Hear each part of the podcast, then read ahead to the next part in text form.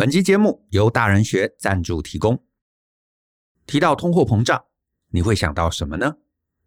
一些平时啊没怎么在接触金融议题的朋友，可能会不解，为何这个议题最近这么受到重视？可能想说，啊不就是有些东西变贵了吗？啊这有什么大不了的？但其实呢，不是这样的。通货膨胀代表着很多东西，其中呢最直接就是我们用同样一笔钱所能换取到的购买力其实是大幅下降。换句话说，通膨可能让你买到的东西变得更少。比方说，五年前一份鸡腿便当七十元，而现在七十元可能只能买到一只鸡腿。这对于上班族以及时薪的工作者影响最大。因为如果你没有良好的认知，而且有意识的保护你的购买力，你的辛苦劳动终将被通膨慢慢吃掉。因此，我们大人学特别设计了这堂通货膨胀的系统知识以及应对策略，想要告诉大家通膨是怎么形成的，为何政府期待甚至鼓励通膨，以及面对即将到来的高通膨年，我们应该如何保护自己的资产。这堂课并不会卖你商品，不会要你加入会员，也不会鼓吹你任意投资。这堂课会是纯粹的知识课程，希望教会你底层的经济知识，让你做出好的选择。有了知识，懂得选择，你就可以保护好自己的辛苦成就，进而保障你的未来，以及保护周全你身边所有重要的人。欢迎透过下方的说明栏来看看这堂课更多的介绍吧。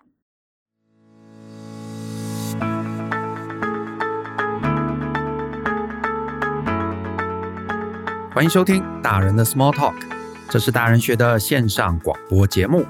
我是舅张国阳。大人学啊是个分享成为成熟大人必备学问的知识平台。我们长期分享职业发展、人际沟通、个人成长、商业管理以及两性关系等等的人生议题。那欢迎大家可以多多关注。那如果呢，你有任何想要找我们讨论或者提问的，你都可以写信到 podcast at。ftpn 点 com 点 tw 这个信箱。那如果呢，你的问题很清楚，而且是我们在十五到三十分钟之内可以探讨完毕的，就会有机会啊被我们选中来放在节目之中。那至于呢，陆续啊，其实有一些很简单的，我大概几句话就可以解答的问题。那我从今年二零二三年五月开始，会在我的脸书还有我的 Twitter 上面来做回答。所以呢，如果哎，你有常常提问啊，或者你对这些问题是有兴趣的，也欢迎大家可以追踪我这两个账号啊，那你就有可能会在这个账号上面啊，可以看到我用文字上面做一些简短的回答。那我们在上个礼拜啊，我们聊了这个房价啊这件事情，然后呢，我也其实有谈到说，我想要来聊聊在台湾啊，我们毕竟大家住在台湾嘛，台湾央行的一些政策。以及这二十年来啊，这些政策对我们大家产生的一些影响。可是呢，我又毕竟我们不是一个财经频道嘛，那我想说也不要让大家误会，觉得说啊，这好像是我自己的一个偏见。所以呢，我上礼拜啊那一集我贴出来之后，就那一集上架之后，我其实就找了一本书。这本书呢，其实还蛮有趣的。那它也出了一阵子了，它叫做《致富的特权》。二十年来，我们为央行政策付出的代价。诶，这本书其实就是在写台湾的这个中央银行，然后呢，甚至是前任的啊央行的这个副总裁陈南光，他有写这个推荐序。然后呢，我是也看了一阵子啊，我觉得这本书诶其实很有意思，而且其实对于我们这二十年台湾的至少央行这边的一些策略，他们对于这些策略背后的一些呃想法。啊，还有这些策略一些影响，他们写的还蛮仔细的。我自己觉得也不难读，就算你没有这个经济的一个背景，哈，没有金融的背景，我觉得也都应该可以，还蛮容易可以切入的。然后我甚至啊，还当时跟这个 Cobo 啊，我们一起谈了一个这个折扣码。所以如果你本来就有发了我脸书或者是 Twitter 账号的这个朋友啊，诶，你搞不好可以这个便宜的买到这本书。那当然错过也没关系，这本书其实实体或者电子版啊，其实都还可以很容易找到。而且其实价钱也不贵，一本书嘛，就两三百块。那这也顺便提一下，就是如果各位有兴趣，诶，真的可以追踪我的脸书或者 Twitter 账号。我其实平常啊，就也会有一些有趣的书、好书，我会跟 Kobo 一起合作，然后会拿这个折扣码，会在脸书上面啊，会跟这个大家分享。所以呢，如果你想要买一些便宜的书啊，你来追踪啊，偶尔你会找到一些就是我推荐，然后又很好看，然后又很便宜的一些书。那在今天的节目中呢，其实我想要稍微导读一下这本书啊，就是虽然这本书我觉得其实写的还是蛮简单的，但是其实一定也有一些真的，你知道，就是经济啊、财务啊这些小白会觉得看的有一点点吃力，所以我我大概想要讲几个东西，我觉得大家可能就会有一个比较基本的一个认知啊，基本的认知。就算你还没看过这本书，我觉得今天节目中我也想谈一些东西。啊，就是稍微谈一下这本书提到过去这二十年台湾央行的一些策略，以及这些策略啊对你我的这个生活到底产生什么样的一个影响？因为其实我我自己是这么看，最后的结论其实是这样啦，就是说，你说台湾其实有一些很好的产业，比方说什么台积电啊、捷安特啊，或者是以出口为导向的产业，可是其实啊，呃，如果你过去你没有投资他们的股票啊，你没有投资他的股票，某种程度你是你是吃亏的。啊，你是吃亏的啊？为什么呢？啊，我这个这个书里头，我觉得讲的还蛮仔细的。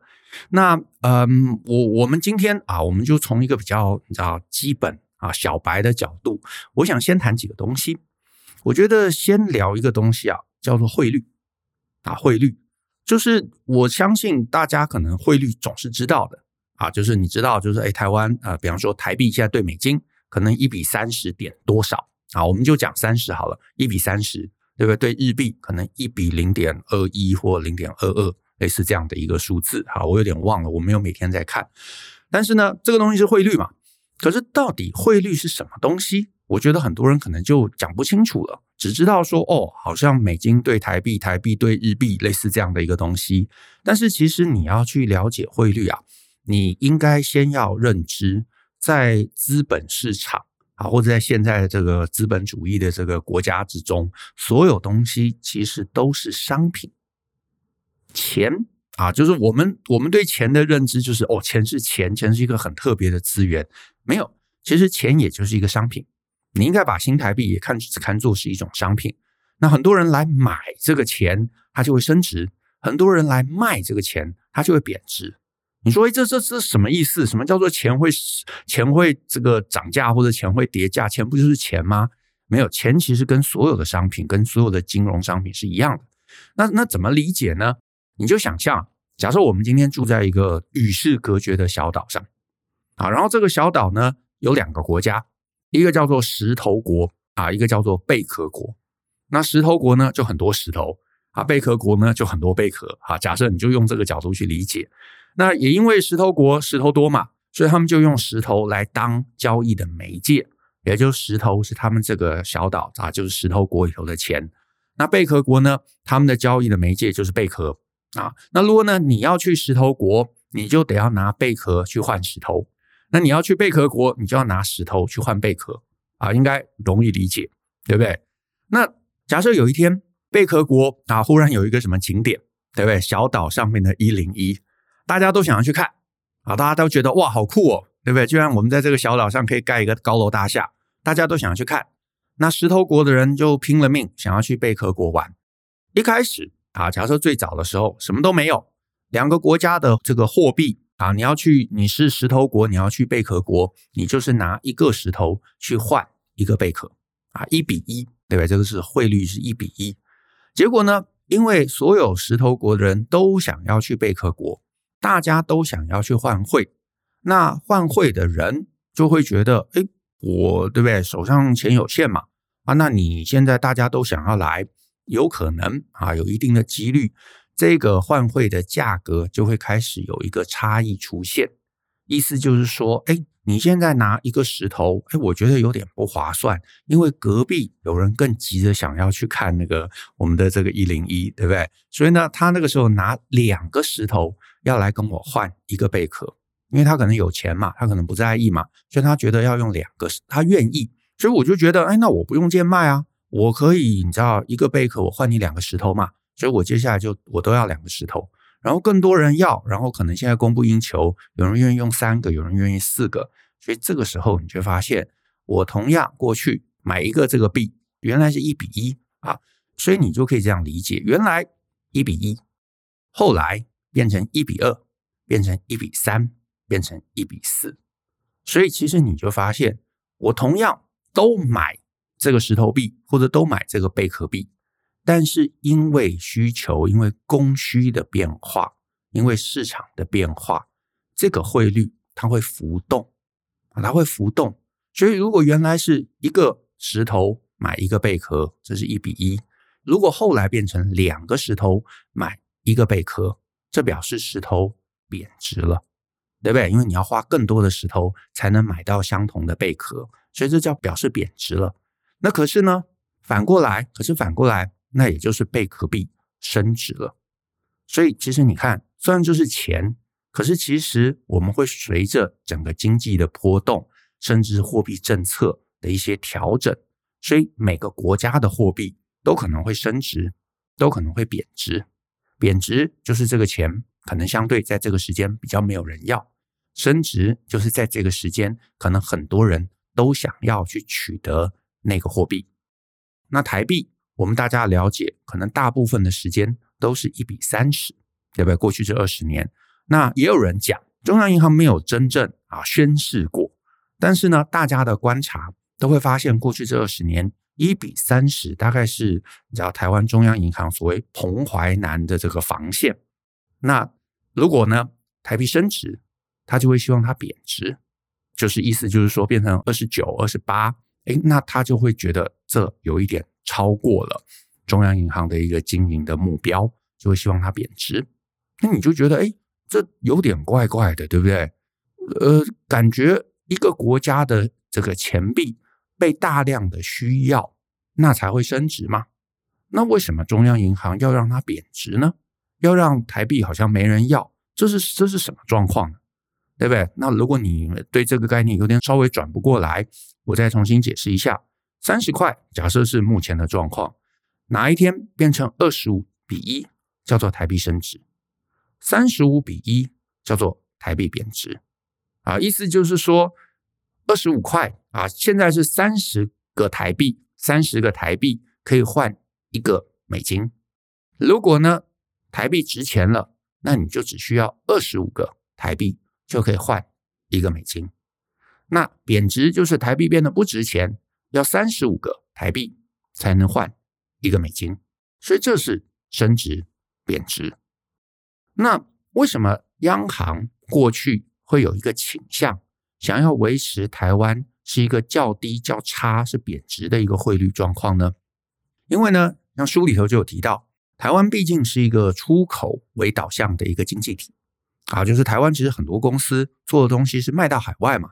你说什么华硕啊、微星啊，对不对？或者是接了苹果的单子啊，或者是台积电啊，或者是捷安特啊，这些大的公司啊，这些大的公司，这些上市上柜公司，其实很高比例的营收来源都是海外啊，都是海外。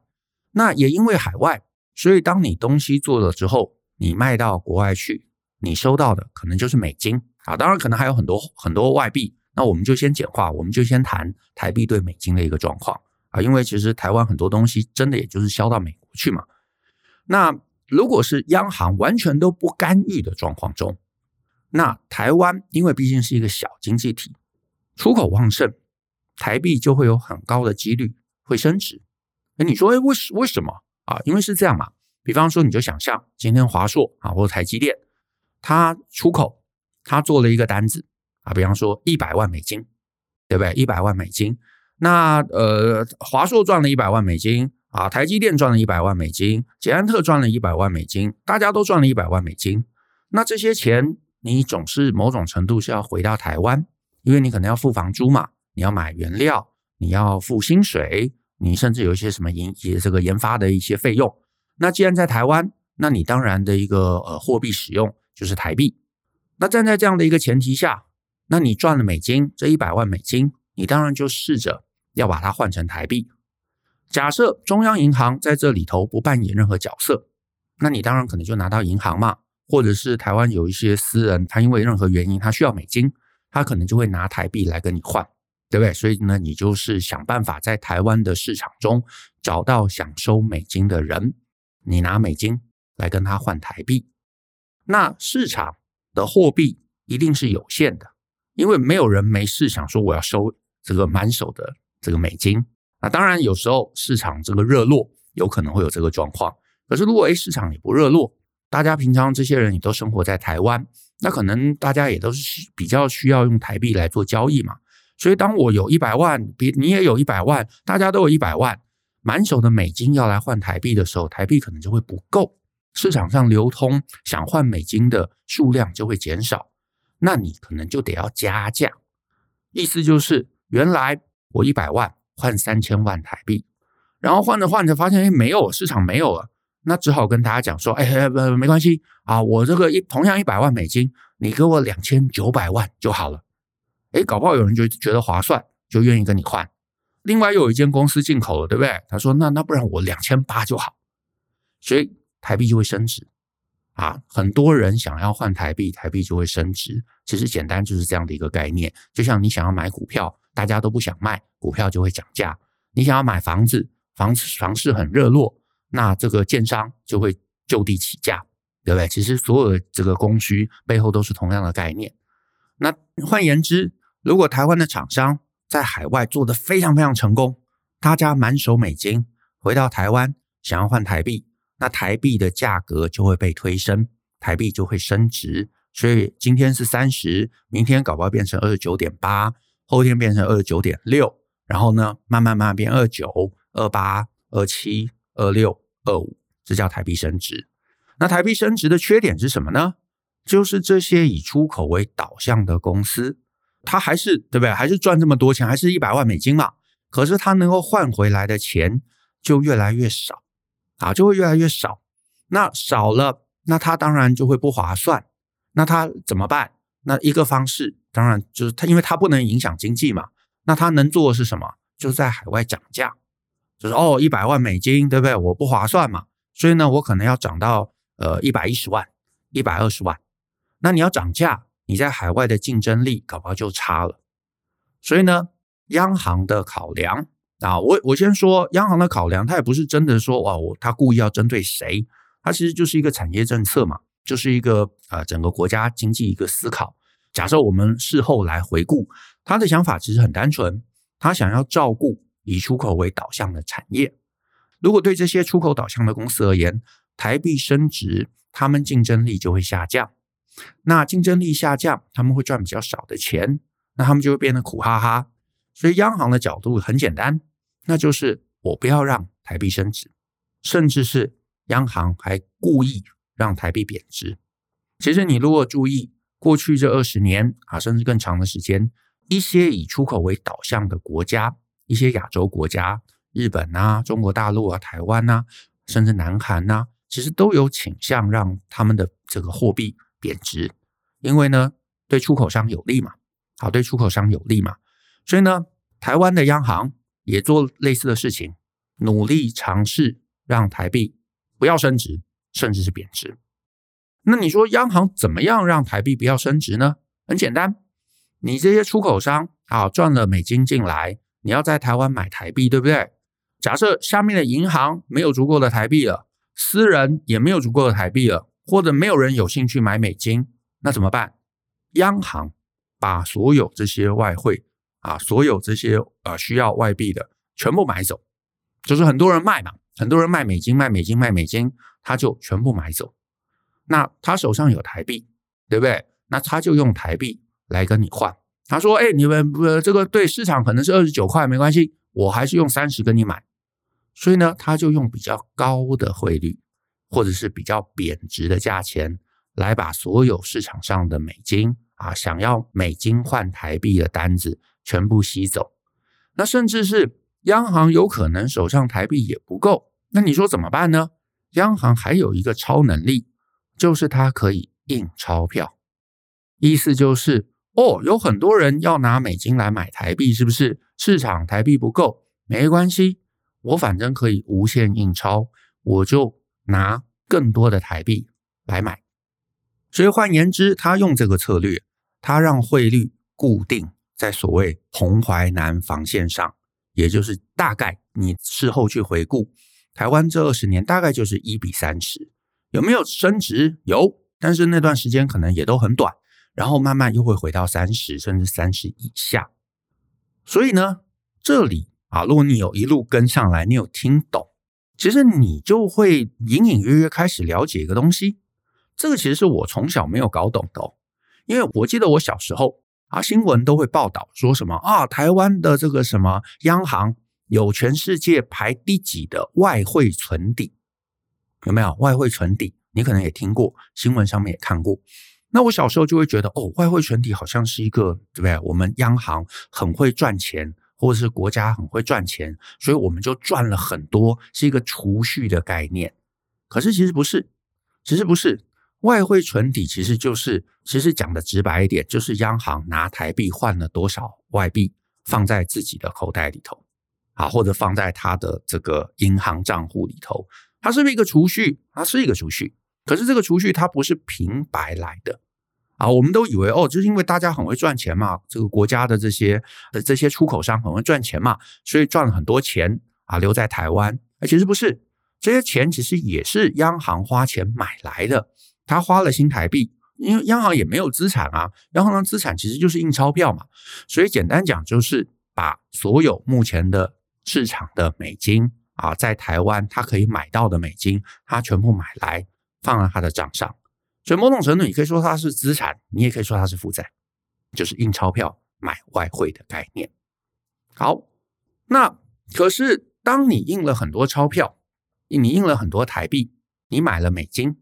对不对？你买了美金，可是这些台币其实都释放到市场上了，因为你只是把美金存起来，留在自己口袋里头。那央行的考量其实主要也是怕金融风暴啊，就是怕什么外资抽离啊，外资忽然把这个台币拿了要买美金啊，没有人给他美金，那台币就会大贬值啊，会担心这个东西。所以我手上有很多很多的美金，如果你想要卖掉台币的话，哦，你不能影响我们的汇价。好，这个是央行啊可能背后的一个考虑啊，就是防止像一九九七年亚洲金融风暴这样的一个状况。可是呢，反过来的代价就是，其实某种程度也印了很多台币，这些台币会在台湾的市场上面，会对于物价，会对于资产的贬值带来影响。所以央行其实也怕啊，央行也怕说，哦，我印了那么多台币，我买了那么多美金，我留在手上。对不对？然后呢，我让我的外汇存底非常非常的丰厚，好像这个当然这在防御上面，我也不能说它合理或不合理，这是一个他的一个思考的一个策略。但是代价就是他用了很多台币，印了很多台币来做这件事情。因为所有央行其实你看它的资产负债表上，这些留在上面的资产，某种程度都是你印钞换来的啊，都是换来，因为它不是平白无故出现嘛，因为过去。如果你是央行，你要发行你的这个钞票，你要有这个黄金准备，有没有？最早这个美国三十五块啊，就是每一个一盎司的黄金，你可以发行三十五块的货币，所以呢，你就要有黄金的存量在你的这个银行里头。那现在大部分就是发债嘛，就是我用债来印钞，所以表示我欠你这个钱，或者是我把这个钱我一样印出来了。可是我买另外一个东西放在我的这个资产负债表上，那台湾的做法，或者是台湾大部分资产负债表里头都是美金，都是我们的外汇存底，所以其实简单讲啦，就是印钞来的啦。啊，如果我们讲的很这个很粗暴的话，那就是印钞来的。可是印钞来的，呃，会影响这个市场，有可能会造成这个通货膨胀。所以央行的做法啊，在书里头有提到，他做定存单。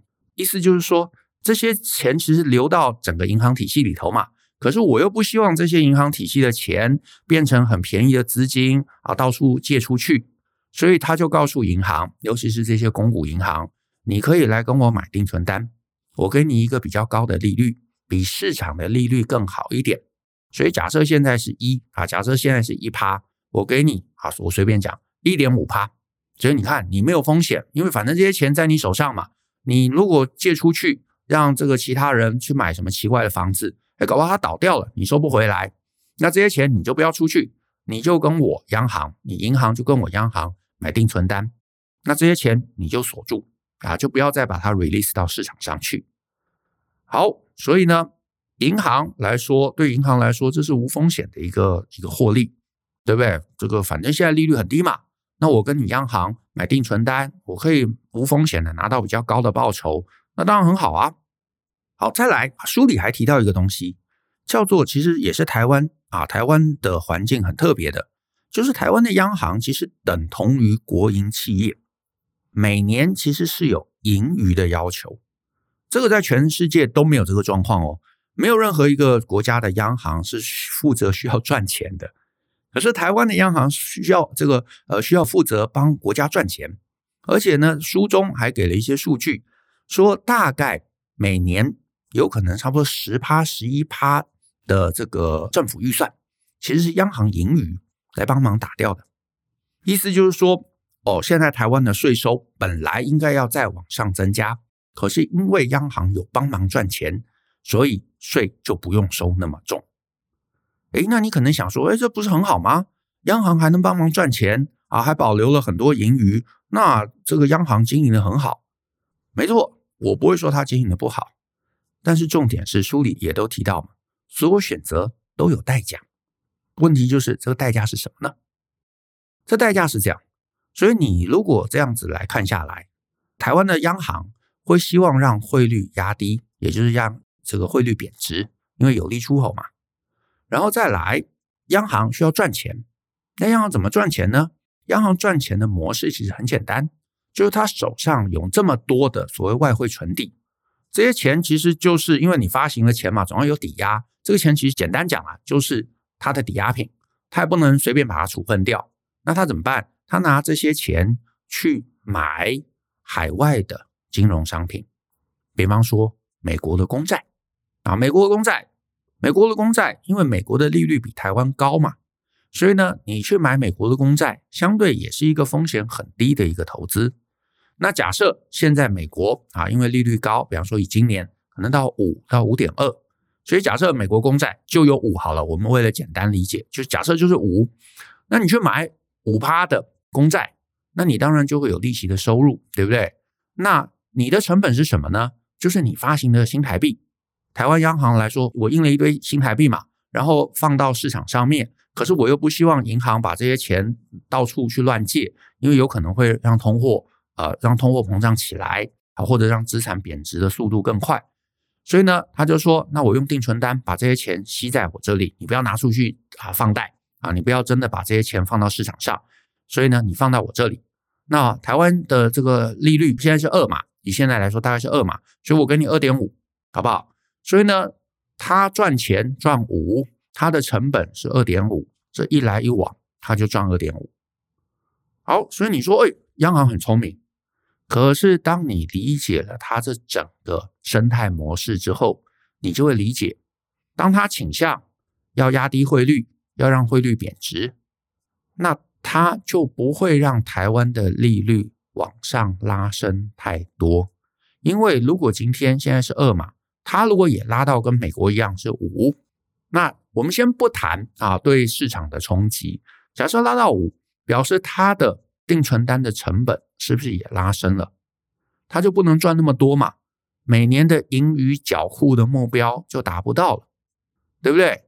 换言之，换言之，如果你如果你今天你是央行的总裁，你希望啊，我们就也不要谈什么国家这个社会这么大的理想。你自己的职位，你自己的 KPI，就每年要有些钱盈余缴库。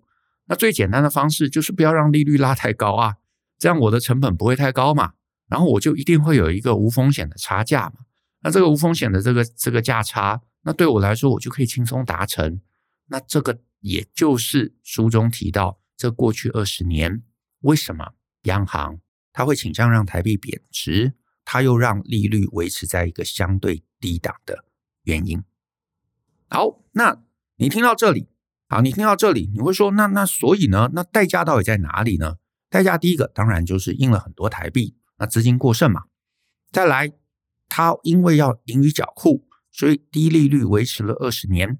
那这些钱，就算它锁了一部分在这些所谓的央行定存单上。但是还是有很多很多的资金是跑到你知道流窜热钱流窜到各个资产上面，也就是房地产。所以其实你我啊生活在台湾这过去二十年，你发现哇，台湾房地产斤斤涨，对不对？而且全世界又维持在一个低利率，那你央行要比美国的利率维持得更低嘛？如果美国都已经到二了，那你当然就是一点多。所以台湾其实过去的利率这二十年没有真的很夸张的高啊，没有很夸张的高，对不对？那既然没有很夸张的高，表示取得资金的成本就低。所谓取得资金的成本，就是你要买房子，你如果是在一个五趴的环境中。那你的利息成本就高嘛，你就要来算算你的这个支出能不能因应。可是你说你在台湾，假设是过去三年、过去五年，什么利率低到可能才一点三的，那你就会觉得哇，很很简单啊，我每个月不用缴多少钱呢，甚至是前面两年、三年我还可以这个只缴利息，对不对？而且呢，搞不好两年、三年房子就涨涨起来啦。我这一买一卖，缴一点点利息钱，我搞不好就随便赚了两百万、三百万。那当然，就很多人会加入这个炒房的阵营嘛。所以呢，书中也就提到，央行做这件事情，目的是去照顾出口产业。可是这个照顾，其实对全民来说是磕了一个隐形的税。意思就是说，这么几年来，台积电也是台积电经营很好，对不对？它最后到现在，它成了这个所谓护国神山。可是其实你我都有贡献哦。但是呢，这个你我的贡献，就是我们。在整个政策上面，我们大家做了一些牺牲，让这些出口的产业是兴旺的。换言之，如果你过去这二十年你没有投资任何以出口为导向的产业，你没有买股票，你不是股东，那你其实是吃亏了啊！你没有买房子，你吃亏了；你没有买股票，你吃亏了，对不对？因为外销产业嘛，享受了贬值的汇率，他们赚到了美金。那这个美金因为刻意贬值，所以就可以换回比较多的台币回来，然后再加上这些科技业可能有各种税收啊，或者土地电价的一些豁免啊，所以毛利就会维持比较高。那当然你知道有些连这样毛利都很惨的，那这个真的就是你知道经营的问题啊。但是呢，如果你经营的不错，你毛利就会高，那毛利高，当然你就可以发更好的薪水，给更多的分红。给员工，所以你也可以回顾这二十年，你如果念的是理工，你去了科技业，多半二十年过去，你混得不差的，因为薪水高嘛，可能还有分红嘛，公司赚钱嘛，毛利高嘛，再加上有各种补贴嘛，那当然相对就会比较能够照顾员工。所以你看哦，你过去这二十年，你念理工，你就得到。国家的照顾啊，你买房子，你得到国家的照顾；你有股票，你得到国家的照顾。好，那我也先讲，这也不是公平不公平、对不对的问题，这就是过去这二十年央行政策造成。我也不要说它是副作用，就是有好处一定有代价嘛。那这个代价就是你不知道、不懂这个游戏规则的人，你就会承担了代价。好，那。反过来说，你如果你过去二十年你念的是这个文科呢，对吧？你是文科生呢，文科生跟这个科技业又是完全不同的一个故事。你想想看哦，如果你过去二十年你在台北，你想要开一个咖啡店，那你开个咖啡店，你是服务业嘛，所以你当然不会得到政府的任何补贴。可是呢，因为你不是出口，你是进口，服务业大部分是进口嘛，你可能要进一台很厉害的咖啡机啊。你要买咖啡豆啊，你需要做西点，对不对？做这个甜点，你需要面粉啊，你需要奶油啊，你需要很精致的盐啊等等这些食材。然后呢，如果你呢又是很重视品质的，你用什么法国奶油啊，什么蓝山咖啡豆啊，因为政府刻意压低汇率，代价就是进口的人要付，对不对？因为假设我们现在就放任它升值，今天搞不好台湾是一比二十啊。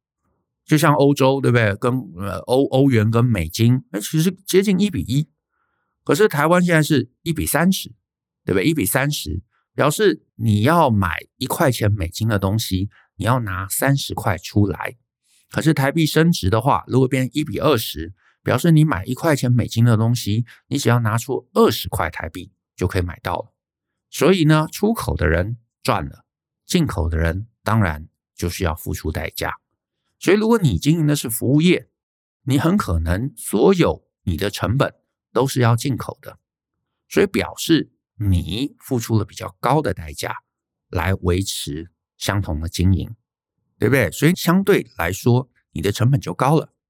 可是你用了这么样啊，就是你用了好东西，然后因为台币贬值，所以你所以你的这个进口成本拉高了。可是你能相对卖一个更高的价钱吗？可能不行啊，可能不行。那当然，除非你去开在竹科，对不对？你开在竹科附近，有可能你可以买一个相对比较高的价钱，因为那边普遍的薪资水准可能是比较高的，大家就可以比较有能力去做消费。但是其实你不要忘了，台湾还是很多可能中小企业、可能服务业啊，甚至是可能呃不是以出口为导向的产业。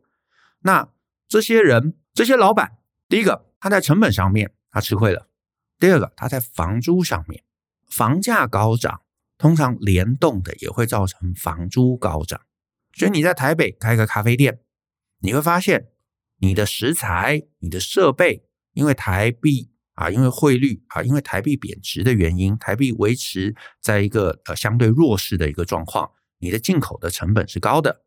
再来，因为大量的资金跑到房地产嘛，所以房地产大涨，房租也大涨，所以你是一个咖啡店老板，房租占你的经营成本一定也高，对不对？一定也高，所以你就发现，大部分的服务业，哎，很重视生活品质的。啊，希望给大家好东西的，但是这些老板老实说了，通常也都过得苦哈哈。那也因为过得苦哈哈嘛，所以他可能自己哦，OK 过得去，可是他当然也没有办法拿出更多的钱来给员工加薪。所以其实你就回顾这二十年，科技业，哎，确实薪资的水准是不错的。可是科技业以外，或者是以外销为导向的产业以外。很多的产业其实薪资这二十年几乎没有什么成长，那这也是这个货币政策或者是央行政策它带来的另外的一个副产品。那大家就会发现嘛，我开个咖啡店，哇，做的苦哈哈的。我同样假设手上有个一千万，哦，我不如去买房子啊，因为我买房子搞不好明年它就变两千万啦。那可是我开个咖啡店，对不对？进进咖啡机也很贵。雇人也很贵，买奶油也很贵，然后重点是我能卖几杯，因为大家其实消费力也没有很高嘛，所以哎，开咖啡店不划算啊，我不如去炒房。所以你确实就会发现，这过去二十年，很有能力的人要就是去主科了，要就是去炒房了，要就是玩金融商品了，对不对？这这这是很很可惜的一件事情啊，这是很可惜的一件事情。你花了很长的时间经营一个咖啡店，你最后没有得到合宜的报酬，那当然大家不想做。然后呢，薪水其实也就苦哈哈。所以这是这本书啊，他提到的一些观点啊。那我尽量用我的理解，用我的角度，把书中谈到的一些观点诠释给大家听。所以如果你看的过程，你觉得诶，我有点看不懂，那或许你今天听了这一集，或许你就可以听懂。为什么在书中提到中央银行压低汇率来鼓励出口，以及压低利率这两件事情，其实全民来说是有代价付出的。那这些代价其实就是我刚刚这整集试着想要让大家可以比较简单白话听懂的内容。那当然，书中也提到了一些改革的建议，我觉得呃，各位有兴趣，你可以再找来看啊，你可以再找来看。我是觉得是很有趣的，就是呢，我们市井小民嘛，我们有没有机会真的去撼动什么国家的政策？我猜也是难，好，我猜也是难。那接下来啊，这个整个政策，或者是不管是货币政策、外汇的政策，啊，等等这些呃，这个比较高大上的事情，会不会啊，会不会继续跟过去二十年一样持续下去？诶，我也不知道啊，因为其实你现在注意到，就是彭淮南下去之后。新的几个这个央行的总裁、副总裁，其实对于接下来的一些呃路线，其实也有一些这个呃争执啊，或者也有一些辩论。那接下来会怎么样发展，我不知道。但是我是觉得我们大家值得关注，因为过去我小时候嘛，我也不懂这些东西啊，只是觉得说哦，我们就努力工作啊，好好存钱。可是其实你就会发现，如果央行的这整个策略，整个主轴是不变的，你在台湾其实持有新台币，纯粹持有新台币，你没有任何金融资产啊，你没有美金，反而这是最不对的一件事情啊，这是很有趣的一件事啊。可是呢，我觉得我们大家都应该搞懂，搞懂了，你不一定能够撼动这整个大的趋势的走向，但是你至少会比较知道你怎么保护自己，保护你的资产，保护你的购买力。所以呢，我觉得这本书蛮值得看的啊。所以呢，如果你有空的话，我觉得可以找来看看，好不好？那我们今天的节目就到这边，谢谢大家的收听。那如果你喜欢我们节目啊，欢迎分享给亲朋好友，尤其欢迎大家多给我们一些鼓励。那我们一起相信、思考、勇于改变，一起来学习成为成就大人的各类学问吧。那我们下次见喽，拜拜。